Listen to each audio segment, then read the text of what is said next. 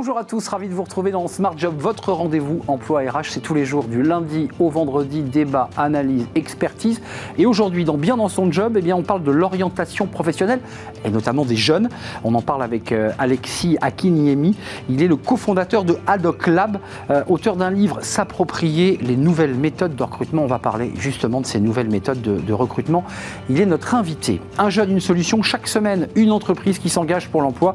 Et on découvrira dans quelques instants bien, le, fondateur d'une entreprise qui, eh ben, vous allez voir, recrute beaucoup, beaucoup de jeunes. Il sera avec nous dans quelques instants. Puis dans le cercle RH, quand le droit du travail se met au vert, nouvelles règles liées aux transformations technologiques, mais aussi écologiques, comment les entreprises vont s'adapter, comment le dialogue social peut se nouer autour de ces nouveaux enjeux écologiques? On en parlera avec des experts, des avocats notamment, spécialistes de ce dossier. Puis fenêtre sur l'emploi, comment connecter les jeunes à l'emploi? Tiens, ça fait un peu écho à une première rubrique. On en parle avec la présidente de Job IRL. Elle sera notre invitée à la fin de l'émission. Voilà le programme. Tout de suite, c'est bien dans son job. Digreed, plateforme d'apprentissage personnalisée pour développer aujourd'hui les compétences de demain.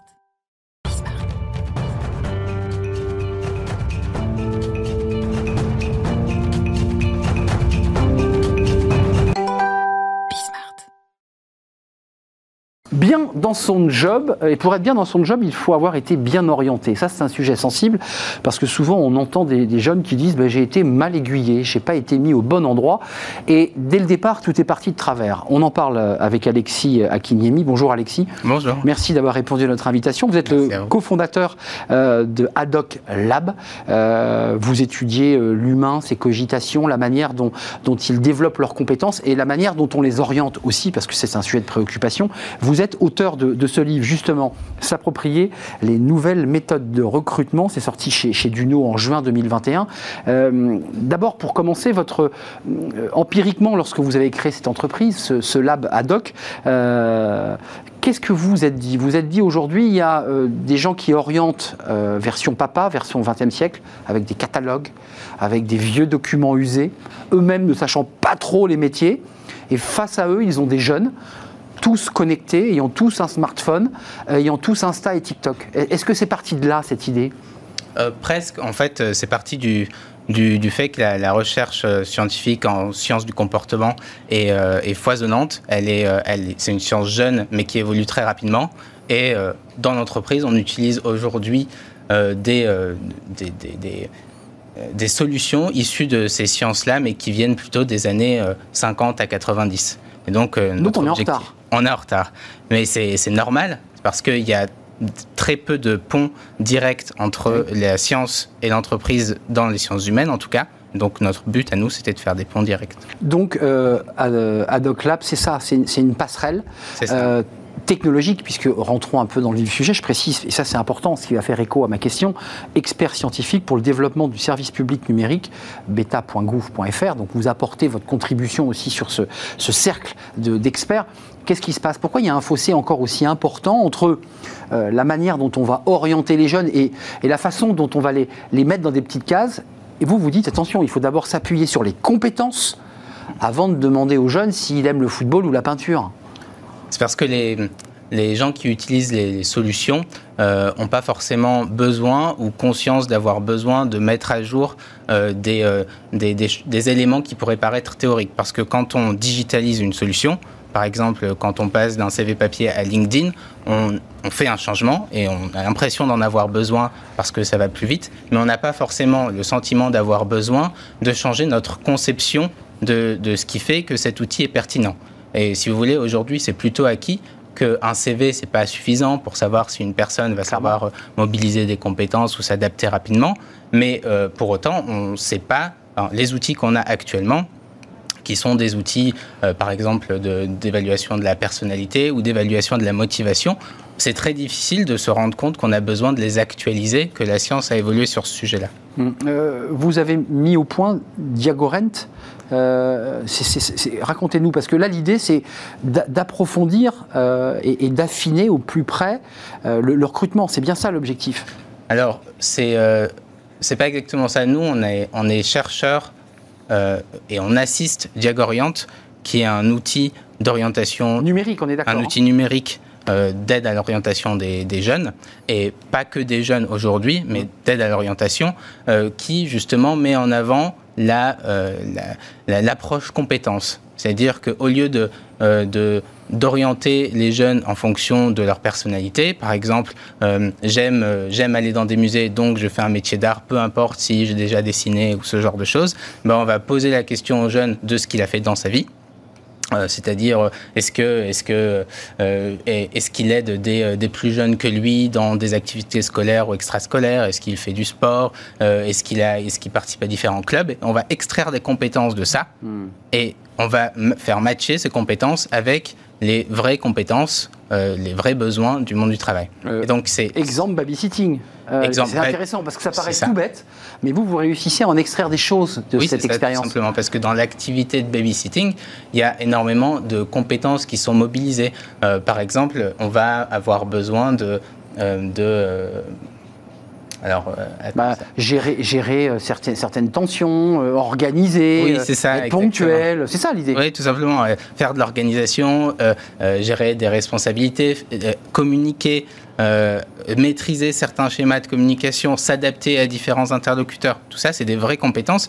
Et les jeunes n'ont pas du tout conscience d'avoir des compétences. Et le but de Diagorient, Diagorient, c'est euh, initialement une association, ensuite une start-up d'État auquel nous on s'est greffé. Initialement, le but de Diagorient, c'est de, d'être euh, entre les jeunes euh, qui ne connaissent pas le monde du travail et les entreprises qui ne parviennent pas à recruter. Et, là, l'idée, c'est de créer du vocabulaire parce que les jeunes ne savent pas se présenter aux entreprises, ne savent pas quels sont les, quel est le vocabulaire des entreprises. Tout ça, tout ça me semble très clair. Ça ne règle pas, et je sais que vous tout seul euh, avec votre lab ne pouvez pas le régler, mais cette question quand même vous traverse, c'est comment faire en sorte que ceux qui vous orienter disposent des bons outils. Je ne veux pas reprendre cette caricature, et on l'a tous fait, on est tous passés devant un conseiller d'orientation un jour de sa vie pour s'apercevoir bon, que ça n'avançait pas bien vite, que ces personnes étaient assez un peu dynamiques dans les propositions. Elles peuvent être dynamiques humainement, mais pas forcément dans ce qu'elles proposent. Comment on fait là pour vous leur apporter des outils, vous les aider Comment on fait? Bah, Justement, c'est tout l'intérêt des méthodes bêta.gouv, par exemple, c'est d'aller directement auprès de ces, professionnels qui sont pour nous des utilisateurs et de les outiller en fonction de leurs besoins. Et nous, en tant que chercheurs, on va pouvoir directement mettre euh, l'état de l'art actuel dans ces méthodologies-là pour que les professionnels utilisent des méthodes actualisées. Hum, ça, donc, ça, veut dire qu'en termes financiers, excusez-moi, on a bien compris la philosophie de s'appuyer euh, sur les neurosciences, sur toutes les technologies bêta, mais, ça demande un investissement. Comme il faut qu'aujourd'hui l'éducation nationale euh, et, tous les acteurs du recrutement mutent. Vous êtes d'accord? Oui, aujourd'hui, côté public, il y a le plan d'investissement dans les compétences. Hum qui fait euh, énormément de, qui, lance énormément d'initiatives. Et donc, euh, donc, il y a cet investissement-là. C'est sûr qu'au niveau, euh, au niveau des, établissements scolaires, au niveau même, même des parents, va y falloir enfin, qu'il y ait un investissement dans la notion de compétence, dans la notion d'orientation. Avant de nous quitter, parce qu'on a, on a parlé d'Adoc Lab et, et, de, ce, de, cette plateforme sur laquelle vous vous êtes implémenté, puis il y a ce livre pourquoi vous avez décidé de l'écrire, ce livre? C'est quoi l'esprit de ce livre? Bah, L'esprit de ce livre, c'était de dire une bonne fois pour toutes tout ce qu'on dit à tous nos clients, qu'ils, soient, fassent partie des, de, de beta.gouv ou euh, qu'ils soient des acteurs du privé. Euh, parce que les nouvelles méthodes de recrutement, tout le monde se pose des questions sur ce qu'est une compétence comportementale, ce qu'est la personnalité, comment on crée euh, une grille d'évaluation des compétences, comment on fait un entretien de recrutement. tout ça, il y a des réponses euh, scientifiquement valides au jour d'aujourd'hui, qui vont évoluer. Oui, sauf que, sauf que pour l'instant, il faut que le pont se fasse. C'est ça. Et donc ce livre, c'est pour nous un moyen de matérialiser ce pont. Euh, avant de nous quitter, vous êtes un chercheur, parce que vous positionnez aussi comme un expert, comme un chercheur, au-delà de, ce lab que vous avez cofondé. Euh, le CV a encore de l'avenir devant lui, parce que vous nous décrivez finalement un monde où on va recruter d'abord sur les soft skills, sur les compétences. Et vous le disiez dans l'entretien, le CV, finalement, il dit pas grand-chose de nous, à part des diplômes le CV, il va mettre plus de temps à disparaître que la lettre de motivation. Pour le coup, la lettre de motivation, elle sert presque plus à rien. Vraiment, euh, vraiment parce que ce qu'on voulait faire avec la lettre de motivation, c'était en savoir un peu plus sur la personne. Exact. Sauf que c'est impossible. Concrètement, la lettre de motivation, aujourd'hui, tout le monde fait la même. Et euh, donc, on a voulu, euh, finalement, modifier la lettre de motivation pour pouvoir fouiller dans, dans, dans, la personne. Et on a utilisé la graphologie, des choses comme ça, des, des, des, techniques qui se sont fait débunker par la science. Donc la lettre de motivation, on n'en parle plus vraiment. Par contre, le CV, il est encore extrêmement majoritairement utilisé parce qu'il est simple, parce qu'il permet de donner des informations factuelles et de donner une référence. Et les gens ont besoin de références. Donc on ne peut pas faire de la prospective sur la disparition du CV si facilement. Par contre, dire que le CV est insuffisant, aujourd'hui, c'est quasiment dans tous les processus de recrutement que le CV est insuffisant. Donc, avant de nous quitter, qu'est-ce qu'on doit mettre en complément de ce CV, qui est quand même malgré tout un outil, un outil utile? On voit le CV, on voit la chronologie même des, des postes quand on est un peu plus âgé. Qu'est-ce qu'on doit mettre à côté alors? Qu'est-ce qu'il faut faire? Il faut l'implémenter avec un logiciel, plus sur le, les compétences, sur le, la psychologie? Comment on fait? Les logiciels, c'est fait pour baisser les coûts. Idéalement, on fait un entretien, un entretien bien mené. C'est un métier de, mener des entretiens, d'évaluer objectivement euh, les compétences des personnes avec les entretiens. Et le but dans ces entretiens, c'est du coup de faire parler la personne sur, sur les, actes qui matérialisent ses compétences. Donc, c'est-à-dire comment vous faites votre métier Qu'est-ce que vous faites dans, qu'est-ce que vous faites comme action concrète pour matérialiser vos compétences? Et ça, si on a 5000 recrutements à faire par an, on ne peut pas le faire avec que des entretiens. Donc on va utiliser effectivement des outils d'évaluation des On gagne du temps donc là. On gagne beaucoup de temps, mais il faut que ces outils soient effectivement euh, très bien construits. Merci Alexis euh, Akiniemi, vous êtes le cofondateur d'Adoc Lab euh, avec Diagocient, on est d'accord? Dégoriante. Dégoriante, c'est pas facile à dire, sur lequel vous êtes vous implémenté, et puis vous êtes aussi expert pour le développement du service public numérique beta.gouv.fr et votre livre s'approprier les nouvelles méthodes de recrutement. Et c'est sorti il y a quelques mois, il est donc encore disponible chez Duno. Bien sûr. Il est toujours disponible, vous nous le confirmez évidemment. Merci d'être venu nous rendre visite. Euh, tout de suite, c'est Smart, euh, un jeune, une solution, euh, une entreprise qui s'engage pour l'emploi des jeunes et on accueille tout de suite eh bien, son, son CEO, son fondateur.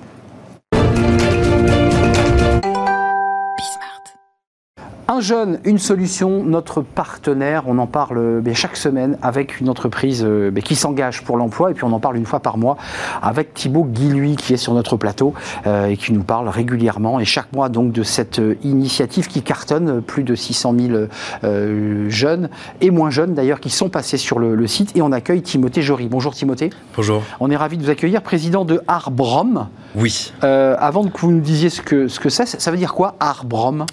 Alors Arbrom euh, on peut voir comme deux mots. Euh, l'image de l'arbre euh, qui produit en productivité, et puis l'homme. et puis ce mélange des deux, voilà, j'ai mélangé un peu nature et puis l'aspect productif pour les entreprises. Très intéressant. On va venir à ce que vous faites, créé en 2019. Arbrom, c'est une idée géniale, c'est aider les micro-entrepreneurs, on est bien d'accord, qui globalement sont souvent la tête dans le guidon à créer, à développer, à, bah, faire du chiffre d'affaires, et qui tout d'un coup le dimanche ouvrent l'ordinateur et se disent oh là là là là, j'ai tout ça à faire encore. C'est ça l'enjeu. oui, c'est ça. Euh, il faut savoir que les, euh, on va dire les artisans, les micro-entrepreneurs passent en, moyenne 12 heures par semaine euh, dans la gestion administrative. Les factures, les devis. Exactement. et puis, et puis à force de parler avec eux, euh, c'est vrai que bah, recruter, pour certains, c'est compliqué, surtout pour 12 heures, 12 heures par semaine. Euh, et donc, bah, j'ai, euh, je me suis dit, ouais, il y, a vraiment quelque chose à faire dessus. Et puis, et puis je me suis dit, bah, pourquoi pas, allez, on va essayer, on va essayer d'aider nos artisans, nos, TPE. Et puis, ça, fait, ça permet aussi d'économiser bah, sur des recrutements. Et puis, voilà. Hum, ça veut dire que vous prenez en charge tout, tout le backup, l'administratif, le, fiscal, enfin tous les sujets qui sont hors compétence souvent d'ailleurs des artisans. Oui, alors nous allons, euh, enfin, on procède euh, généralement alors sur du euh, secrétariat classique, hum. et puis jusqu'à la pré-comptabilité, en passant par les ressources humaines, voilà, mais uniquement dans l'administratif. Euh, vous êtes avec nous aujourd'hui parce que chaque semaine, une entreprise vient se présenter, ce que vous venez de faire d'ailleurs, euh, et qui est une entreprise qui s'engage euh, pour recruter des jeunes, notamment et entre autres en passant par le dispositif Un jeune, une solution. Dites-nous quand même, j'ai envie que vous le disiez vous-même, combien de recrutements vous prévoyez là? Alors pour 2022, l'objectif c'est 400 jeunes. 400 jeunes 400 jeunes. alors 400 jeunes, alors oui c'est beaucoup, mais à la fois c'est pas assez aussi.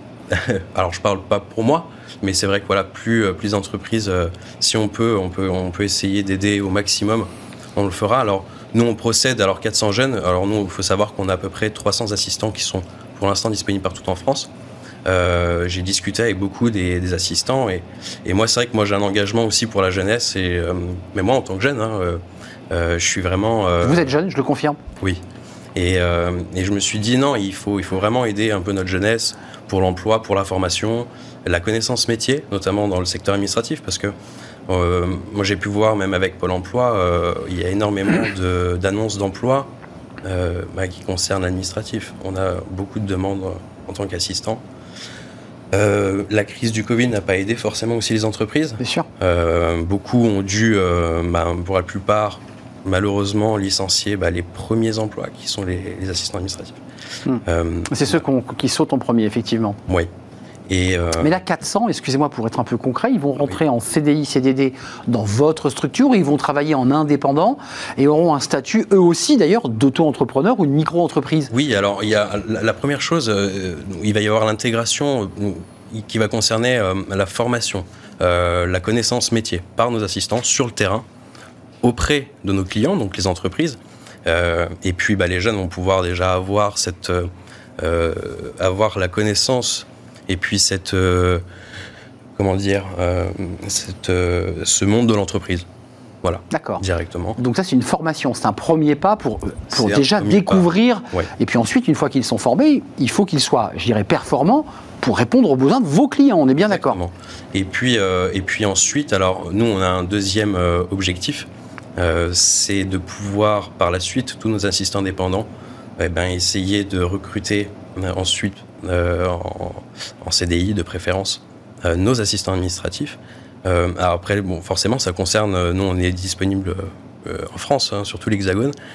Et puis, voilà, on a vraiment une on a vraiment une demande, une demande, et puis, et puis, bah voilà, comme je l'ai dit, hein, les, nos, nos, assistants nombreux vont pouvoir vraiment s'occuper de nos jeunes. Alors, euh, résumons-nous. Là, vous êtes aujourd'hui combien? Vous avez créé l'entreprise en 2019. Vous êtes combien de collaborateurs là? Alors là, on est, euh, alors avec les assistants, on est, on est, on est pratiquement trop, on est, on est 300. 300. Ça veut dire que vous passeriez, si vous réussissez grâce à un jeune une solution, entre autres, j'imagine que vous allez sur d'autres, mais là aujourd'hui, il est question d'un jeune une solution, euh, vous seriez 700.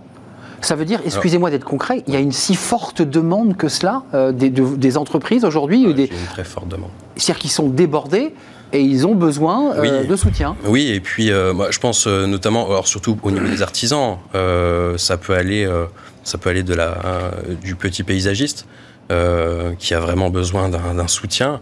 ce qui est tout à fait normal, et puis en passant par les boulangeries, en passant bah, par nos, petits, euh, nos petits épiciers, hmm. et, puis, euh, et puis ensuite euh, certaines TPE qui choisissent aussi l'externalisation administrative. Comment vous avez entendu, alors c'est pas un questionnaire sur Internet, vous savez, souvent on vous demande comment vous avez entendu parler du produit, mais un jeune, une solution, c'est notre partenaire, et souvent je pose la question, qu'est-ce qui a fait que vous vous, êtes tourné vers cette plateforme? Est-ce que vous êtes jeune, et, vous avez plutôt un public jeune que vous recrutez? Ça colle bien, je trouve, avec le public que vous recrutez, non Un jeune, une solution? Oui, oui, oui, et puis, alors moi...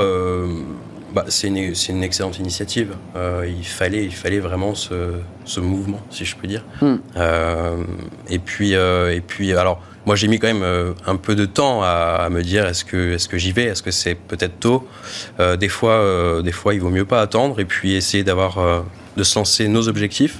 Et puis, si on peut aider au plus vite. Parce que vous doublez vos effectifs. Vous faites plus que doubler vos effectifs en un an, là. Ah bah, on double nos effectifs. Alors après, à savoir, c'est que je ne suis pas forcément le seul à le faire. d'autres, d'autres entreprises oui, il y a d'autres... ont beaucoup plus de, de personnel. Euh, votre cible, c'est quand même les toutes petites entreprises qui sont souvent délaissées par les grands groupes. Il faut, le dire. Hein. Elles visent des entreprises de taille moyenne, pas les toutes petites. Oui, oui, c'est uniquement les, TPE. Euh, après, euh, on est ouvert à, on est ouvert.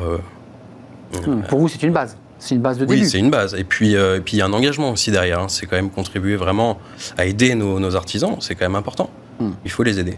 Euh, très concrètement, euh, là, un jeune, une solution, si je vais sur le site, on trouve vos annonces. Comment ça se passe là? Vous l'avez, comment, comment vous l'avez identifié cette annonce? Alors, euh, on a une page qui est destinée à l'emploi, à la formation. Donc, on a une page qui est directement en lien avec Pôle emploi, où de temps en temps, on a des, on a des annonces d'emploi, uniquement pour l'instant pour les, les, assistants dépendants.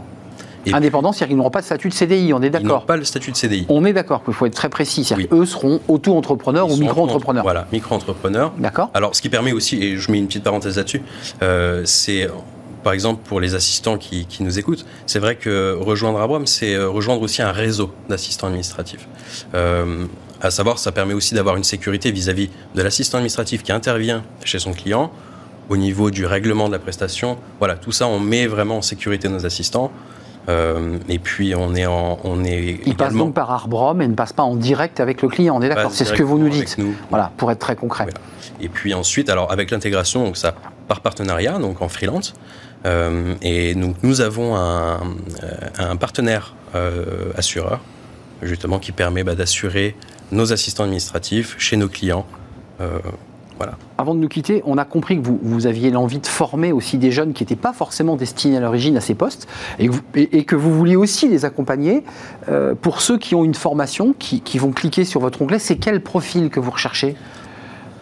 Alors, euh, le profil, euh, on essaye, vous savez, après la. Enfin, moi j'ai parlé tout à l'heure de connaissances métiers, je pense que tout le monde peut. Hmm peut, aller. Enfin, il faut avoir fait un peu de droit, un petit peu de, gestion de comptabilité Alors, en gestion de comptabilité, alors c'est vrai que le profil, le profil est recherché. Alors, pas pour le secrétariat classique, bien sûr. Pour certaines missions, notamment pour euh, alors nous vous savez on est on est on est en nous avons des clients en cabinet juridique euh, donc nous avons des assistants juridiques toujours dans le domaine administratif, où là, forcément, il faut des, compétences. Euh, au niveau de la pré-comptabilité, je ne parle pas de la comptabilité parce que nous ne faisons pas de comptabilité, pré-comptabilité, euh, où là, oui, on va rechercher euh, soit un bac pro secrétariat comptabilité, ça, c'est vraiment le profil recherché. D'accord, ok, c'est ces profils-là. Merci Timothée Jory, vous êtes président d'Arbrom, qui est le, mariage, puisque c'est des arbres et des hommes qui poussent finalement. C'est la vie Oui, c'est rapport à la vie. C'est vraiment puis le, la productivité et la productivité, évidemment, ce qui grandit, ce qui se développe et qui crée des fruits, donc de la richesse. Merci Timothée d'être venu nous rendre visite. Un jeune, une solution dans le cadre de ce partenariat, une entreprise, donc euh, celle de Timothy Jory. On fait une courte pause, on va euh, se tourner vers notre cercle RH, on va s'intéresser à un sujet alors de droit, mais de droit pur, euh, la place de l'écologie, de la transition écologique dans le code du travail. Bah oui, le code du travail a été inventé, c'est le code du travail des usines. Aujourd'hui, bah, le monde a changé. À quoi ressemble notre code du travail? Et on va en parler ben, justement avec des experts dont l'un eh a travaillé justement à retravailler ce fameux code du travail qui est souvent d'ailleurs euh, contesté, critiqué. On en parle. Mes invités arrivent juste après cette pause.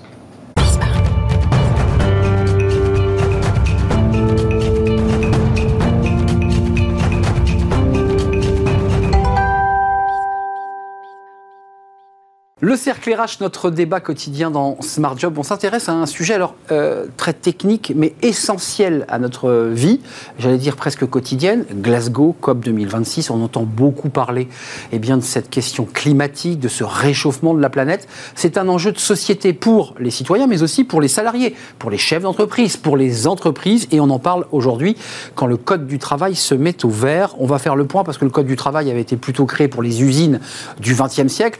Euh, adapter ce code du travail pour les usines? Vous savez, on en parle beaucoup, 4.0, c'est une usine moderne. Euh, comment faire pour marier euh, transition écologique, écologie et code du travail? C'est tout le sujet aujourd'hui et on en parle avec mes, invités, des, experts. Euh, Gépi Koudadjé, merci d'être avec nous. Vous êtes euh, avocate en droit social et enseignante à Paris 1. Et puis vous, vous allez créer, on va en parler dans quelques instants, un cabinet, EXO, euh, qui va combiner justement euh, ces enjeux écologiques et le droit, parce que c'est essentiel. Peut-être d'ailleurs que c'est le droit qui va changer le monde. On, va en parler. Et puis à vos côtés, Gilles Berset, bonjour. Bonjour. Vous êtes euh, professeur à Neoma Business School, vous êtes économiste. vous avez pris plusieurs fois des positions très claires sur la dérégulation du monde du travail, spécialiste du droit du travail, parce que vous écrivez régulièrement avec lui et vous ressortez un livre là qui vient de sortir octobre 2021 avec Jacques Barthélémy. Vous aviez écrit en 2015, je crois, un livre avec lui qui avait été très remarqué. Euh, ce livre, c'est Travail et changement technologique. Alors, dans changement technologique, c'est le numérique, mais c'est aussi les transformations écologiques. Euh, ça sort chez Odile Jacob. Euh, il est sorti en, octobre, donc il y a quelques jours. D'abord, Gépi Koudadjé, Un mot sur euh, quand le Code du travail se met au vert. J'ai l'impression aujourd'hui, alors que parfois on répète des sujets qu'on a déjà traités depuis une vingtaine d'années, j'ai l'impression de d'effleurer comme ça un sujet tout neuf, qu'on n'en a jamais parlé de cette question. Le droit, le Code du travail et les enjeux environnementaux. Oui. C'est tout neuf? C'est tout neuf. Ça, le code du travail se met au vert. Alors, c'est pas tout à fait tout neuf. Avant la loi climat et résilience du 22 août dernier, il y avait déjà euh, quelques euh, euh, dispositions qui parlaient de transition écologique dans le code du travail, mais il y en avait très peu. Il y avait une seule occurrence une seule, exact. de ce terme dans le Code du travail, alors que c'est un des défis les plus importants du XXIe siècle. Il y avait déjà une alerte environnementale qui mmh. existait. En matière d'intéressement pour les salariés, euh, il était possible de prévoir des critères de performance en lien avec la transition écologique. Mais aujourd'hui, le Code du travail s'est véritablement mis au vert et va beaucoup plus loin, euh, dans la mesure où dans les relations collectives de travail, euh, la transition écologique est mieux prise en compte. Alors comment par les citoyens, si je peux me permettre. Ils sont citoyens et salariés. Voilà, par les citoyens et ils emmènent dans l'entreprise leur combat euh, dans les associations et dans leur vie quotidienne. C'est ça aussi. Hein. C'est ça. Et par l'intermédiaire des représentants du personnel. Alors comment euh, Grâce au CSE, donc dans les entreprises qui comptent plus de 50 salariés, désormais euh, le CSE, qui est le comité social et économique, hum. aura des attributions en matière de environnementale? Alors concrètement, qu'est-ce que le débaptiser, peut-être l'appeler le CSE et environnemental Sans doute, sans doute. c'est une question. Absolument, comme le CSE. Bah ouais. Exactement, exactement. Donc le CSE CSE est consulté par l'employeur euh, dans différents domaines. Le CSE, je le rappelle, euh, sert à tenir compte des intérêts des salariés par rapport aux décisions qui sont prises dans l'entreprise.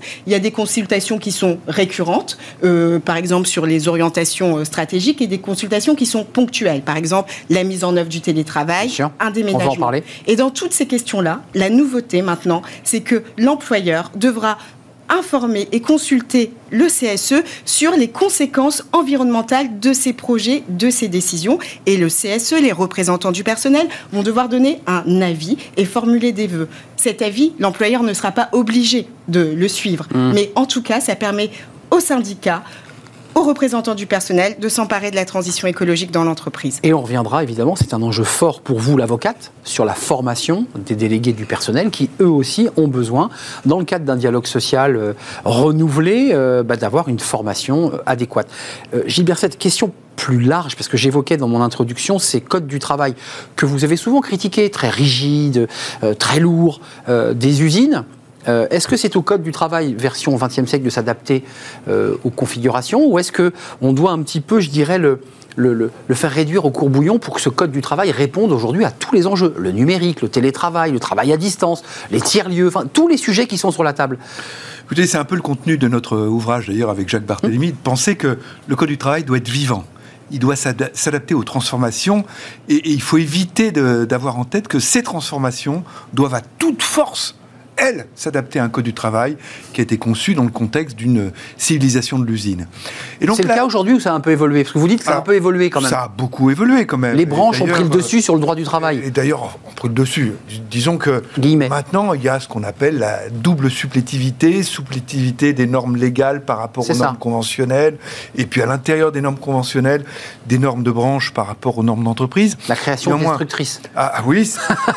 Néanmoins, là, dans le cas présent, et ce qui a été très bien expliqué et rappelé par, par GEPI, c'est que le Code du travail est mobilisé, si j'ose dire, pour sensibiliser les acteurs de la négociation collective à ce qui devient l'enjeu, mais on peut même pas dire le premier enjeu, l'enjeu essentiel du XXIe siècle.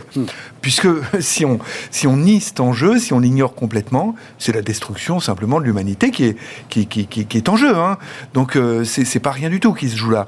C'est un, un travail de sensibilisation énorme et qui ensuite doit se décliner dans l'action, dans, toutes ces dimensions de l'action de l'entreprise. Parce que on n'en est qu'au tout début du processus. Mais il y aura plus de normes, il y aura une, un, prix du carbone qui va augmenter, il y aura un effet d'image des entreprises sur leur mobilisation sur les questions environnementales. Donc dans toutes ces dimensions, euh, en quelque sorte, il y aura une mobilisation très forte, et celui qui se prépare très tôt gagne des points par rapport à celui qui mm. accompagne simplement ces mutations. En termes de performance, en termes d'engagement des collaborateurs. Absolument. Juste Gilles Berset, et, évidemment j'ai piqué coup mais euh, on a sur ce plateau beaucoup, beaucoup de, personnalités du monde de l'entreprise qui se plaignent du, normatif, qui, qui disent on est en train de mourir de la norme. Est-ce qu'en contrepoint, malgré l'urgence absolue des questions climatiques, vous n'allez pas subir les foudres de, chefs d'entreprise qui vous disent attendez, ce sont des normes de plus. Ça veut dire, pour nous, ce sont des contraintes supplémentaires. Qu'est-ce que vous leur répondez? Je leur réponds. Le normatif. Oui, mais là, euh, ça a été bien expliqué par GP. C'est pas normatif. C'est le dialogue social. C'est le dialogue social. Là, clairement, euh, il faut. On se parle. On, se, parle. Et on construit des normes ensemble avec les représentants du personnel, avec le délégué syndical. Donc ça vient pas d'en haut, ça se passe dans l'entreprise. et des normes adaptées aux réalités euh, de l'entreprise et à ses contraintes. Hum. Euh, le travail fondamentalement, l'objet fondamentalement de ce changement qui a été introduit par, par la loi dans le Code du travail, c'est la sensibilisation. Clairement. La sensibilisation des acteurs. Il n'aurait pas dit, vous devez faire ça, vous, vous devez ne pas émettre plus de temps, vous devez... Non, non, non, non. Vous devez mmh, avoir en tête que le dialogue social, l'amélioration de vos conditions de travail, etc., tout ce qui ressort du dialogue social aujourd'hui, tout ça c'est peut-être important, mais il y a quelque chose qui a une importance encore supérieure. C'est la survie la survie de notre espèce. Euh, pour être très concret, on va parler des délégués syndicaux qu'il faut former, qu'il faut accompagner, qu'il faut aussi, en quelque sorte, éduquer. Il y a aussi des délégués qui viennent du monde de l'industrie, qui, qui fabriquent des produits polluants. Donc mhm. cette question, elle est posée. Euh, un mot très concret. Je, me disais, mais comment on peut relier ce sujet qui est fondamental à des sujets concrets? Bah, Par exemple, ça pourrait être, j'imagine, les flottes de voitures, pour être excessivement concret. Euh, le CSE dit, mais attendez, vous avez euh, acheté 20 euh, 000 véhicules pour, pour vos commerciaux, diesel. Mhm. On s'y oppose. On voudrait des véhicules électriques. Est-ce que, est-ce que ce sont des éléments qui sont des éléments concrets sur lesquels vous, les juristes, vous dites, oui, c'est un levier de transformation? Acheter 20, 20 000 véhicules diesel, c'est pas pareil que d'acheter 20 000 véhicules hybrides, voire électriques. Vous êtes d'accord? Je suis d'accord. Est-ce que ce sont des points sur lesquels le dialogue social, l'échange, parce que ça, c'est des leviers très concrets. Euh, comment on fait là? Ben, Ça dépend. Euh, de, la question est de savoir si cet achat de véhicules peut faire l'objet d'une consultation et à quel titre. Est-ce qu'on peut considérer que c'est une question qui concerne la marche générale de l'entreprise? Et je pense qu'il peut y avoir ces matières à discussion. Un employeur peut dire non, ce, n'est pas, ça, ne doit pas faire l'objet d'une oui.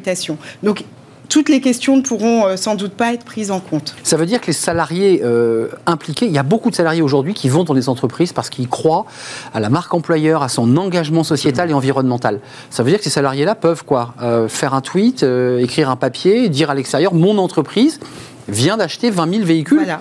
Donc c'est là où, où on le droit, ce que disait Gilbert, c'est que les entreprises elles-mêmes ont intérêt à s'engager sur ces questions parce qu'il y a toutes les questions de name and shame et, euh, et, eh intérêt à se montrer euh, les plus vertueuses possibles sur ces, euh, sur ces questions et c'est la, la marque employeur qui est en jeu, c'est attirer des collaborateurs, l'engagement des salariés. Donc on est au-delà de la simple consultation du CSE. Mais le, salarié est directement, le travailleur est directement concerné. C'est aussi, je dirais, son avenir de travailleur quoi, qui est en, qui est en jeu. Si l'image de l'entreprise peut être dégradé par euh, le fait que peu d'efforts sont faits euh, dans le domaine climatique, eh bien, euh, c'est son emploi, son avenir, la croissance de l'entreprise qui sont moins portés que si, au contraire, l'entreprise se mobilise à fond sur ces questions-là. Je veux dire, on, va vers une époque, on voit déjà tout ce qui a été fait, la conscientisation sur les deux dernières années. On est au tout mm. début du phénomène. Mm. Au tout début du phénomène. Vous êtes un peu précurseur, si je peux me permettre, parce que faire rentrer la transition écologique dans toute cette question, objectivement, il y a cinq ans, j'animais déjà des débats, personne n'en parlait. Très peu. Vous êtes d'accord C'est Absolument. C'est tout neuf. C'est tout neuf. Il y a très peu d'auteurs. Il y avait, il y a quelques avocats qui qui en ont parlé. Nous, en, 2020, on a écrit un article dans lequel on proposait en fait euh, de renforcer le rôle de la gestion prévisionnelle des emplois et des compétences pour qu'elles tiennent mieux compte de la transformation des métiers et de la question de la transition écologique au niveau de la branche, donc c'est-à-dire au niveau des secteurs d'activité. Et notre idée, c'était de pouvoir accompagner les entreprises. Les questions de transition écologique sont complexes pour elle. Et le niveau de la branche est un niveau approprié pour anticiper et pour donner des impulsions pour cette transition qui est attendue de tous les citoyens. et donc cette idée a été reprise dans la loi climat et résilience et nous nous en réjouissons. Ça ne répond pas totalement à la question de mes véhicules parce qu'il y a beaucoup d'entreprises qui ont des choix stratégiques à faire sur 10 ans et qui disent euh, bah, j'ai une marque qui me propose du diesel super avantageux mais en même temps j'ai aussi un enjeu. Euh, vous voyez toutes ces questions. Est-ce que je prends des vélos? Est-ce que j'installe des box à vélo? Parce que, parce que je veux... où est-ce qu'on s'arrête là euh? Dans, dans l'interaction dynamique entre le chef d'entreprise, le CSE, dans, dans le dialogue qu'il peut avoir dans l'entreprise, il est clair que le CSE sera plus armé pour dire au chef d'entreprise attendez, quelle est notre image si ensuite euh, il est fait état de cet achat, il est fait état qu'on ne se mobilise pas mm. pour la transition climatique, pour réduire notre émission, pour réduire notre trace Quelle est notre image par rapport à d'autres entreprises qui, elles, vont faire. Euh, voilà. Et, en clair, c'est l'emploi qui est derrière. C'est la croissance qui est derrière. J'ai d'Alger. J'aimerais compléter sur cette question. Donc, il y a de la passion. De, véhicules. Il y, a, il y, a, quand même des thèmes de, de, négociation qui sont obligatoires. La qualité de vie au travail. Et dans la qualité de vie au travail, on parle aussi de mobilité et de mobilité des salariés. Donc, dans votre exemple des véhicules électriques, dans le cadre de cette négociation, des délégués syndicaux pourraient s'y opposer et tenter de négocier, par exemple, l'utilisation de véhicules hybrides, euh, de TG. Aiguillant les choix de l'entreprise vers plus de, de vertus écologiques ou de choix écologiques offrant des possibilités de mobilité, par exemple. ça se développe de plus en plus. Regardez, c'est un article qu'a signé Benoît Serre qui, qui est venu régulièrement sur notre plateau, vice-président de la NDRH, il est le directeur France aujourd'hui de, L'Oréal. Euh, papier de carrière et entreprise. Euh, le climat est un combat RH et il dit souvent on a négligé le E de RSE, favorisant le, le volet social, assez peu le volet environnemental. J'ai le sentiment que vous êtes en train de, faire grossir la lettre E de RSE. Est-ce que dans cette philosophie, il y, a, de ça aussi? Évidemment, euh, le dialogue social et la position de notre futur cabinet, de mon futur cabinet, est parfaitement en lien avec toutes les questions de, RSE qui se développent depuis plusieurs années. On a eu la loi Pacte, l'objet de, social des entreprises a été euh, transformé. Euh, les entreprises doivent tenir compte des enjeux sociaux et environnementaux. Donc on est vraiment dans une dynamique dans laquelle la RSE prend de plus en plus de place. juste, Gilbert Sette, pour qu'on soit bien clair sur votre livre qu'on a vu euh, à, l'antenne, changement technologique, est-ce que vous y incluez aussi les transformations environnementales, enfin technologiques et environnementales? Elles sont liées, euh, indubitablement. Absolument, on y inclut toutes ces, toutes ces transformations. Euh, je veux dire, ces, transformations doivent être au cœur du dialogue social, encore une fois. Et, et c'est pas simplement euh, parce que l'emploi, en quelque sorte, et, les, perspectives à long terme de l'entreprise sont, sont, sont, en jeu, mais c'est aussi parce que directement pour les salariés, il y a le sentiment d'appartenance, quoi. D'appartenance à une entreprise qui se mobilise euh, dans, à une époque, dans une culture, oui, c'est fondamental. qui laisse une place croissante et croissante à une vitesse considérable aux dimensions climatiques. Juste un mot avant de nous tourner vers le télétravail, parce que ça, c'est un sujet qui agite les experts, les avocats, les économistes, c'est-à-dire est-ce qu'on revient en arrière, est-ce qu'on est rentré dans une nouvelle ère?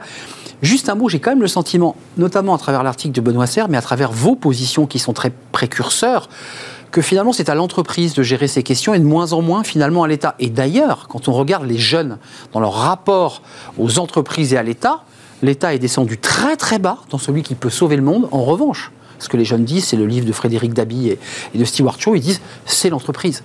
Vous êtes d'accord avec ça? On a l'impression que c'est l'entreprise aujourd'hui qui est capable de transformer le monde et plus le politique finalement. C'est exactement dans la philosophie de tout ce qu'on fait avec euh, Jacques Barthélémy, de ce qu'on veut faire euh, ensemble, euh, et moi, euh, de dire il ne faut pas attendre tout de l'État. L'État euh, ah construit des normes qui sont homogènes, euh, qui, sont, qui, ne prennent pas en compte la diversité des situations parfois contradictoires. Parfois contradictoires, mais la diversité de la situation des entreprises, de leur activité, des attentes des salariés, etc. Donc il faut surtout, en quelque sorte, que l'État donne un, cap, un cadre, hmm. mais que derrière ce cap et ce cadre, le maximum de latitude soit laissé à la négociation. Entreprise, branche, au plus près, en fait. Et d'ailleurs, c'est l'esprit des ordonnances travail et, et la supplétivité que j'évoquais tout à l'heure. Exactement. Euh, télétravail, tiens, euh, ça a été le choc du Covid. Euh, première partie télétravail obligé, c'est-à-dire dans des conditions difficiles, avec les enfants. Mmh. Puis là, on est entré dans l'ère du télétravail depuis au moins la rentrée accord d'entreprise, organisation d'un travail, d'un télétravail hybride. Pour rester sur le sujet de la transition écologique, est-ce que ah, vous avez cette réponse? Est-ce que le télétravail, c'est bon pour la planète? Parce qu'il y a un vrai débat. Et, c'est un vrai débat. Et il n'est peut-être pas tranché d'ailleurs. Non, je ne pense pas qu'il soit, euh, soit encore tranché. Euh, les partenaires sociaux euh, n'apportent pas de réponse claire sur le sujet. L'ADEME elle-même dit que potentiellement le télétravail peut être bénéfique pour l'environnement, mais il y a des effets rebonds dont il faut aussi tenir compte. L'usage de data centers, le les déplacements qui augmentent autour du domicile du télétravailleur. Il ne fait plus son déplacement domicile-lieu de travail, mais il fait plus de déplacements déplacement en étoile avec son véhicule autour, autour de chez lui. donc il y a, y a différentes questions, les paramètres à prendre en compte sont, sont variés. On ne peut pas dire de façon péremptoire que le télétravail. Parce qu'on l'a entendu, hein, ça a été un argument beaucoup utilisé. Le télétravail, c'est très bon. C'est peut-être bon pour la fatigue, mais peut-être pas si bon pour l'écologie. Mais vous voyez, pour faire très très simple, en télétravail, les gens, euh, évidemment, ont moins de euh, déplacements de domicile entreprise, mais par contre, ils vont parfois s'établir beaucoup plus loin. Donc, ils font plus de kilomètres. Euh, alors, l'économie, est-ce qu'elle est concrète? Sachant qu'en plus, s'ajoute à, à, cette dimension que je viens d'évoquer, de déplacement domicile-travail, celle qu'a évoquée GPI, à savoir la forte consommation des data centers, etc. Donc, c'est une équation multiple. Il ne faut pas attendre du télétravail travail qui soit une réponse euh, aux, problèmes climatiques euh, face auxquels nous, sommes. J'avais une double question. Alors là, pour ceux qui connaissent, et vous connaissez tous les deux parfaitement le Code du travail, euh, qu'est-ce qu'on modifie par rapport à vos prises de position, le fait qu'on y mette la transition écologique? Est-ce qu'il y a encore du législatif? Est-ce que les députés doivent se pencher vraiment sur des transformations? Où vous avez, on a tous les outils aujourd'hui sans repasser par le législatif, sans transformer la loi. On a tout, les outils sont là ou pas? Pour cette question de transition, ma question est un peu est bête mais si vous voulez, dans, le Code du travail... Parce que la loi, ça va être compliqué jusqu'en mars, là, hein, ça, me semble réglé ah, ah, Absolument. C'est réglé jusqu'en mars, sinon un petit peu plus, Un peu plus, d'ailleurs, jusqu'en septembre, disons-le. Parce qu'il y aura les législatives. Sinon un petit peu plus, mais est-ce qu'il faudra passer par des normes euh, ou pas? Et, et c'est une, une vraie question, mais la réponse à cette question, ça sera quel est le succès en quelque sorte des autres méthodes. Mm. Est-ce qu'on y arrive sans cela? Est-ce qu'on arrive dans un pays comme la France, par exemple, à mettre en œuvre ce que tous les économistes préconisent, à savoir une taxe carbone et une augmentation progressive continue qui aille très très loin du prix de l'émission de la tonne carbone et, euh, donc du prix de l'énergie euh, produite à partir des fossiles? Donc euh, ça, c'est une vraie question. On a vu avec le mouvement des Gilets jaunes que ce n'était pas aussi simple. Non. Et qu'il y a une forte préférence dans un pays comme la France pour des normes euh, plutôt que euh, pour euh, un signal prix. Bon, ben, qu'est-ce qu'on sera obligé de faire dans un pays comme la France dans un an, deux ans, trois ans, quatre ans, cinq ans? Cette sensibilisation, en tout cas, qui a, été opérée par ce changement du cette intégration au code du travail de mmh. considération environnementale participe du mmh. fait que peut-être on n'aura pas besoin de nouvelles normes Je ne veux pas faire l'oiseau de mauvais augure, mais le dialogue social, c'est pas toujours bien passé sur d'autres sujets. Je pense à l'assurance chômage, où l'État a dit, le gouvernement a dit, écoutez, vous ne vous mettez pas d'accord, je vais reprendre le dossier et je vais le régler. Euh, est-ce que c'est -ce c'est une manière aussi, par la porte de la transition, de revitaliser le dialogue social? Est-ce que vous pensez qu'il y aura les mêmes crispations que sur les sujets traditionnels? Ou est-ce que sur cette question, je dirais, vitale, essentielle, et vous le disiez en introduction, c'est le sujet euh, au-dessus de ah, tous les autres. Euh, est-ce que ça peut permettre aussi un dialogue social revitalisé? On peut espérer que ça permette de, de dépasser certains euh, clivages entre salariés et employeurs. Là, c'est vraiment une question qui intéresse tout le monde, une question de survie, Gilbert l'a dit, et donc il faut dépasser les antagonismes traditionnels pour trouver des solutions Tiens, je voulais pas demander, qu'est-ce que vous allez vous apporter mutuellement? Parce qu'il y a un économiste qui est spécialiste, on le sait, sur ces questions de droit du travail, Jacques Bercellini, beaucoup de, travaux en commun. Et puis l'avocate, comment vous allez fonctionner? Comment ça va marcher? Oh, on a déjà. Vous avez déjà avancé, hein? Oui. Oui, et puis on a déjà fonctionné ensemble à plusieurs reprises. On a produit euh, euh, quelques articles, euh, quelques tribunes, quelques analyses ensemble. Donc on ne part pas de zéro dans le travail, dans le travail en commun. Vous voyez, c'est quelque chose auquel on est habitué déjà depuis. Non, ma question est plus fine. 4 ans. Comment vous allez aiguillonner à la fois tant le, gouvernement que les entreprises Comment vous, comment vous envisagez? C'est un sujet tout neuf. Il faut ouvrir des portes, il faut, faut convaincre. Il faut convaincre, il faut accompagner euh, les partenaires sociaux dans le dialogue social. Alors pourquoi euh, travailler avec un économiste? C'est parce qu'un avocat, euh, à mon sens, n'est plus là seulement pour dire le droit, dire c'est ça la règle de droit applicable, c'est ça mmh. la règle de droit applicable. Il faut qu'il accompagne les entreprises pour qu'elles puissent écrire elle-même. Donc inventer le nouveau droit de, demain. voilà, le droit dans le cadre du dialogue social. Et c'est pour cela qu'il faut pouvoir créer des règles avec une finalité économique, environnementale, et donc ne plus avoir simplement une vision de juriste, mais aller plus loin en s'intéressant à d'autres disciplines, à la sociologie, à l'économie, mmh. pourquoi pas à la philosophie, pour créer des règles adapté aux besoins des entreprises et des branches professionnelles pour faire face aux transformations qui sont devant nous. Donc, vous voulez, la philosophie de base de notre euh, approche consiste à dire qu'on peut trouver des points gagnants-gagnants ce qui, est, ce qui va complètement à l'encontre d'une certaine culture française, hein, où, on considère souvent que si les travailleurs gagnent, l'entreprise y perd, si l'entreprise gagne, les travailleurs perdent. Voilà, c'est la guerre. Dans d'autres pays, c'est beaucoup plus mmh. euh, facile. Mais c'est pas notre modèle, c'est pas notre histoire. et, d'ailleurs, et d'ailleurs, quand on regarde certaines euh, statistiques, vous voyez, on est le pays euh, avancé le plus conflictuel. Et, je mesure par exemple la conflictualité par une donnée très très simple, le nombre de jours perdus pour grève ou arrêt collectif de travail. Eh bien, on est en tête de tous les pays avancés en France.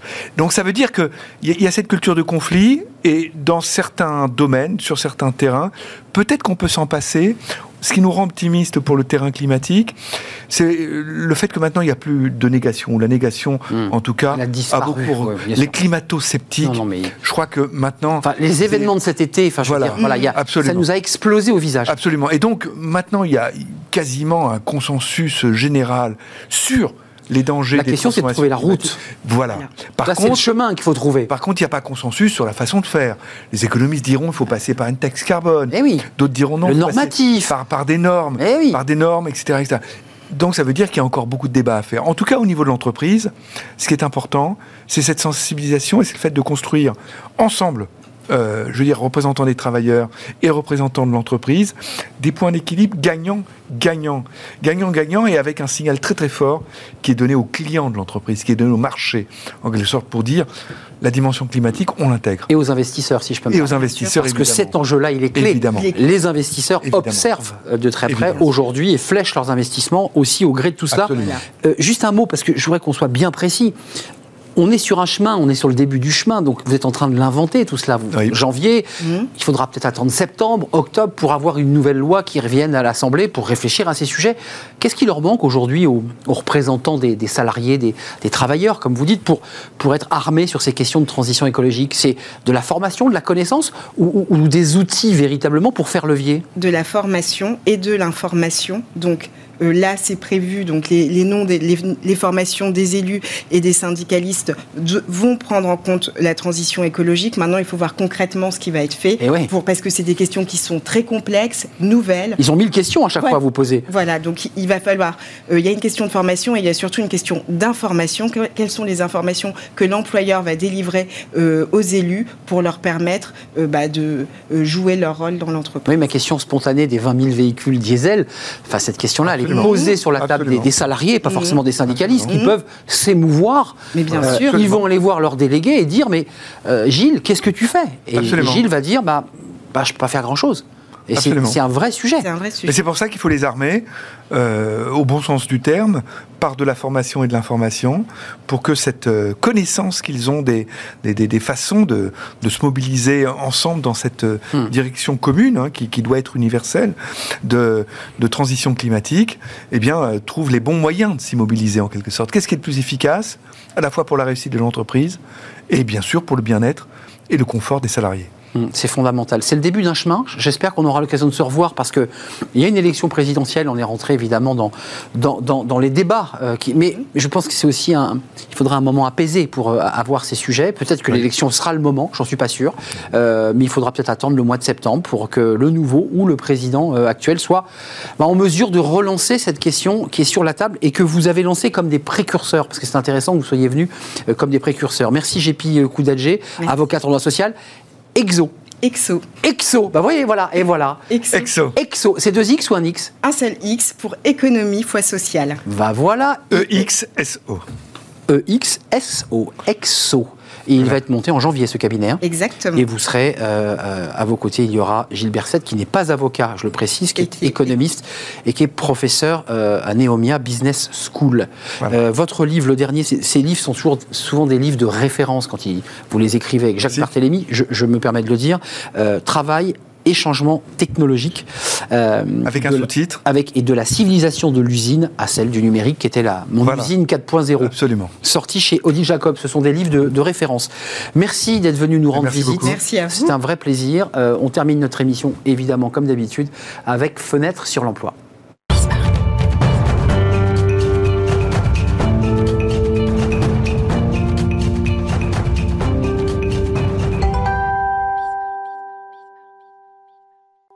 Fenêtre sur l'emploi pour terminer notre euh, émission après avoir parlé du, droit et du, code du travail. On va s'intéresser, alors vous allez me dire, ça va faire écho avec la première rubrique de notre émission aujourd'hui sur l'orientation des jeunes, la façon dont ils sont plus ou moins bien orientés et les outils euh, pour les orienter. Et on en parle justement avec Christelle Mélé-Génin. Bonjour Christelle. Bonjour. Présidente de l'association Job IRL. Un million de visiteurs cette, euh, année, exactement. Nous allons atteindre près d'un million de visiteurs cette année. Comme vous dites, ça cartonne parce que les jeunes ont besoin de savoir comment s'orienter, découvrir les métiers, les métiers qui recrutent, les filières d'avenir, d'échanger avec des professionnels, trouver des offres de stage, des offres d'alternance. Et donc, euh, on est là pour les aider à se construire un projet professionnel le plus, comme je dis toujours, à la fois ambitieux, mais réaliste aussi avec le marché de l'emploi ça aide à l'employabilité des jeunes. Alors, on l'aura compris, je ne l'ai pas présenté parce que vous devez connaître, mais je vous le présente, c'est un réseau social d'orientation, puisqu'on faisait écho tout à l'heure à ces vieux catalogues. Vous savez, quand on, a, on va au lycée, puis il y a des vieux catalogues, parfois un ordinateur, euh, bon, euh, pas toujours bien paramétré. Là, l'intérêt euh, de Job IRL, c'est, votre pari, c'est de dire les jeunes s'orientent mal, grâce à Job IRL, ils vont pouvoir quoi créer des briques, pouvoir faire leur parcours d'orientation? Bah Surtout grâce à Job IRL, ils vont pouvoir échanger avec des professionnels qui font les métiers qui les intéressent ou pour lesquels ils se disent tiens, ça vaudrait le coup que je découvre quel est ce métier. Et donc, euh, c'est ça vraiment notre valeur ajoutée par rapport à tous les sites d'orientation qui existent. Alors, faut, euh, moi, je crache pas sur euh, mes petits camarades. Hein. les, contenus pédagogiques de l'ONICEP sont très intéressants hmm. et autres. J'osais pas les citer. Bah si, il faut les citer, c'est mes amis. Mais en même temps, bah, c'est des fiches. c'est pas incarné comme un professionnel qui va pouvoir vous dire, bah moi, mon métier dans la logistique, c'est ça. Moi, je suis restaurateur, je fais ça de mes journées. pour être très concret, les jeunes s'inscrivent. Euh, ils vont pouvoir ensuite se, diriger vers le secteur dans lequel ils veulent aller. Et quand ils veulent parler à quelqu'un en particulier, comment ça, comment ça marche très concrètement? Alors maintenant, ce qui euh, Job IRL, en fait, euh, on leur propose quand ils, quand ils arrivent en disant je vais échanger avec un journaliste ou un avocat. Mmh. Bon, ils le cherchent et puis ils le trouvent. Ceux qui sont un peu perdus, qui n'ont pas d'idée, aujourd'hui, on leur propose un test d'orientation. Ce qui est souvent le cas. Voilà. Donc maintenant, il y a un test d'orientation entre nous hyper qualitatif qui leur propose 30-40 métiers qui correspondent à leur profil psychologique selon aux questions euh, auxquelles ils ont répondu. Donc on a d'abord fait un petit, un, petit, questionnaire, ce qui fait que globalement, ils, sont un petit peu euh, orientés. Exactement. Sort une, note qui vous dit, bon ben voilà, euh, Alexis, pour parler de notre premier invité, Alexis, tu fais ça, ça, ça, ça, tu es plutôt comme ça. Voilà. Et à partir de ça, vous, il y a une palette de métiers. Voilà, il y a une palette de métiers et là, on a un espèce de Tinder des métiers où le jeune se dit bah tiens, tel métier, oh non, alors ça ça me tente pas du tout, mais ça tiens, j'irais bien regarder. Et en plus, maintenant, on a un espèce de tampon sur les métiers pour les nommer métiers coup de cœur pour dire aux jeunes allez regarder là, ça recrute, il y a de l'avenir, donc je serai toi, j'irai regarder. Et donc, Comme un livre, quoi. Lui approuvé. Voilà, c'est un peu ça. Pas vu à la télé, mais voilà, aimé chez Job IRL. Et donc, on les incite à aller voir ces métiers. Ah oui, donc vous les fléchez aussi vers des secteurs. On les flèche vers les secteurs d'avenir, vers les secteurs qui recrutent, parce que c'est, regardez, en ce moment, on a un million d'emplois à pourvoir. Ah, vous dites un million, parce que sur ce plateau, ça évolue. On est 400, 500, 600. Oui, alors, avant le Covid, on était sur un chiffre qui était toujours à 3 400 000 selon les interlocuteurs. Oui, on est monté. La police ou les syndicats. C'est exactement ça. Voilà. Et aujourd'hui, on est sur près d'un million euh, parce que euh, y a beaucoup d'emplois pour voir, notamment dans l'hôtellerie-restauration, puisqu'on sait très bien qu'il y a beaucoup de gens qui ne sont pas retournés dans les restaurants. Et donc, il y a beaucoup d'emplois pour voir. Et en même temps, on a toujours près de 20% des jeunes au chômage. Donc, il y a un moment, il faut quand même que les deux communautés se parlent et que l'emploi des jeunes progresse. Donc, vous nous dites sur ce plateau que Job IRL votre, votre structure, votre association, parce que c'est une association, donne comme ça un côté un peu ludique, un peu sympa, parce que c'est souvent un peu fastidieux pour les jeunes de se dire Ah oh mince, faut que j'aille voir la conseillère d'orientation. Là, ils peuvent se balader. S'ils ont une idée, bon, c'est beaucoup plus facile. En revanche, uh-huh. s'ils ne savent pas où ils veulent aller, à 80%, vous les aidez. Euh, un mot quand même sur, euh, sur les emplois qui cartonnent, parce que vous nous dites J'ai le tampon, ça c'est des secteurs où on recrute. Est-ce que c'est les secteurs cherchés par les jeunes? Est-ce qu'il n'y a pas comme ça un croisement? Eh bien, malheureusement, euh, pas souvent. Bah On a mis quand même un tampon sur une centaine de métiers sur les 1200 métiers de Job Donc, c'est beaucoup quand même. Hmm. Donc, c'est en gros tout l'informatique, hein, en gros tous les métiers de l'informatique, de la cybersécurité, hmm. du digital recrute. Euh, ce sont les métiers de la santé, ce sont les métiers des services à la personne, du commerce, de la logistique, du BTP, euh, de la défense. Enfin, il y en a des secteurs qui recrutent hmm. et il y en a beaucoup. Et en plus, aujourd'hui, même pour ceux qui n'ont pas de diplôme au départ, il y a plein d'entreprises qui ont créé des campus de formation. Donc les entreprises sont prêtes à former les jeunes s'ils sont motivés. Et ça, ça marche quand même, ça commence à vraiment marcher puisque c'est tout nouveau. Et donc il y a plein d'opportunités pour les jeunes. D'ailleurs, sur Job IRL, on est en train de lancer le coin des métiers sans diplôme pour dire aux jeunes, tu n'as pas de diplôme, je dirais pas t'inquiète pas, mais rassure-toi, il y a des gens qui sont prêts à te former, qui sont prêts à t'embaucher si tu es motivé et que tu montres euh, ta motivation. On les appelle les NIT, c'est comme ceux qui sont. Alors voilà, donc il y a exactement les NIT, il y en a un million. Il y a un million de jeunes qui sont ni en emploi ni en formation. Alors justement, en, contre-champ, on comprend que les secteurs sur lesquels vous avez mis l'étoile, bah, ça cartonne pas toujours, parfois ça cartonne. Mais quels sont les secteurs où les jeunes vous disent ah, moi je veux aller là et en fait vous leur dites, vous leur dites à travers Job IRL, attention c'est bouché, c'est fermé euh, les places sont chères. Enfin, je sais pas, est-ce qu'il n'y a pas comme ça un peu un rêve dans les yeux de ces, jeunes-là? Eh, Je dirais malheureusement, il y a trop de jeunes qui veulent aller dans la communication, euh, dans les ressources humaines. Ils parlent de commerce international, alors que souvent le commerce euh, suffirait à leur permettre de trouver un job. la grande distribution recrute à tour de bras, bon, plus que le commerce international. Et donc, c'est vrai que aussi, on a quand même beaucoup menti aux jeunes. Il y a un nombre de formations qui parlent de management, qui, qui emploient des mots qui font rêver les jeunes et en même temps derrière il n'y a rien parce que quand vous avez 20-22 ans que euh, vous n'êtes pas encore en capacité de travailler vous-même, bah, vous n'êtes pas prêt de manager quelqu'un. Donc le jeune de 22 ans qui arrive en disant mais moi j'ai fait un BTS en management, génial, mais enfin déjà qu'il apprenne un peu à travailler, puis après il pourra euh, manager des gens. Donc si j'entends bien, et je suis assez d'accord avec ce que vous dites, le management c'est aussi un métier d'expérience où on, bâtit son expérience dans l'entreprise. C'est qu'un BTS en management, on se dit tiens, euh, il y a des cas pratiques. Euh, Exactement. Puis on est manager dans tous les métiers. Enfin dans tout métier, on peut devenir manager. Vous êtes infirmière, à un moment vous êtes cadre de santé. Enfin manager c'est pas un métier en soi, c'est un statut de quelqu'un qui gère les autres parce qu'il a une expérience, il est capable. Euh, on comprend que ça cartonne, que ces jeunes viennent chez vous parce que c'est aussi un outil ludique, euh, Job IRL. Ça, est-ce qu'il n'y a pas comme ça sur certains secteurs que vous avez cités, des jeunes qui se disent attendez, je suis pas dupe, quoi. C'est des métiers hyper durs, c'est des métiers sous tension, c'est des métiers où je porte des charges lourdes, je pense au BTP, euh, c'est des métiers où je vais me coucher très tard. Est-ce qu'il n'y a pas comme ça une désaffection pour ces métiers-là? Ah si, alors ça c'est certain. Hein. Il y a, euh, comme je dis souvent, un métier glamour et bien payé, il n'est pas en tension. Il hein. faut quand même pas, non mais il faut pas rêver. Il y a un moment, il y a un discours de vérité. En même temps, quand vous, êtes, vous avez 20 ans, que vous êtes en forme, euh, mettre un premier pas dans l'emploi, c'est rarement le job dont on rêve. On a tous commencé par des jobs qui, le premier job ne nous a pas toujours fait rêver. Hein. Euh, on a tous passé par là. Et en même temps, c'est un moyen de se mettre un pied à l'étrier et, de travailler, d'avoir un salaire et euh, de commencer à construire sa vie, parce que c'est de ça dont il est question. Merci de nous avoir éclairé euh, sur ces enjeux euh, très importants, parce que le million d'emplois, un jour ou l'autre, il va falloir quand même commencer à, résorber cette espèce de, poche d'emplois pénuriques. Merci Christelle Mélégénin, présidente de l'association Job IRL. Allez jeter un œil sur ce site, vous qui êtes parents, peut-être aussi qui nous regardez, tiens, allez avec votre fils ou votre fille, accompagnez-le. Et devenez pro pour parler de votre métier aux autres jeunes. 50 000 jeunes et 100 000 membres, hein, parce qu'il y a, des membres sur le, on peut visiter, mais on peut être aussi évidemment membre euh, de Job IRL. Merci d'être venu nous rendre visite. À bientôt, parce que vous, venez régulièrement dans notre euh, émission. À très très bientôt. C'est la fin de notre émission. Je voulais vous remercier évidemment de l'avoir suivi. Merci pour votre fidélité, euh, pour l'intérêt que vous portez à, cette émission. Et puis je serai là demain évidemment pour de nouvelles aventures. Je remercie notre réalisatrice Elisa Bernardo. Je remercie au son Alexandre, dit Alex, et puis je remercie Fanny Griesmer et Margot qui m'accompagne dans Smart Job tous les jours. C'est un vrai plaisir. Je serai là demain. Portez-vous bien. Bye bye.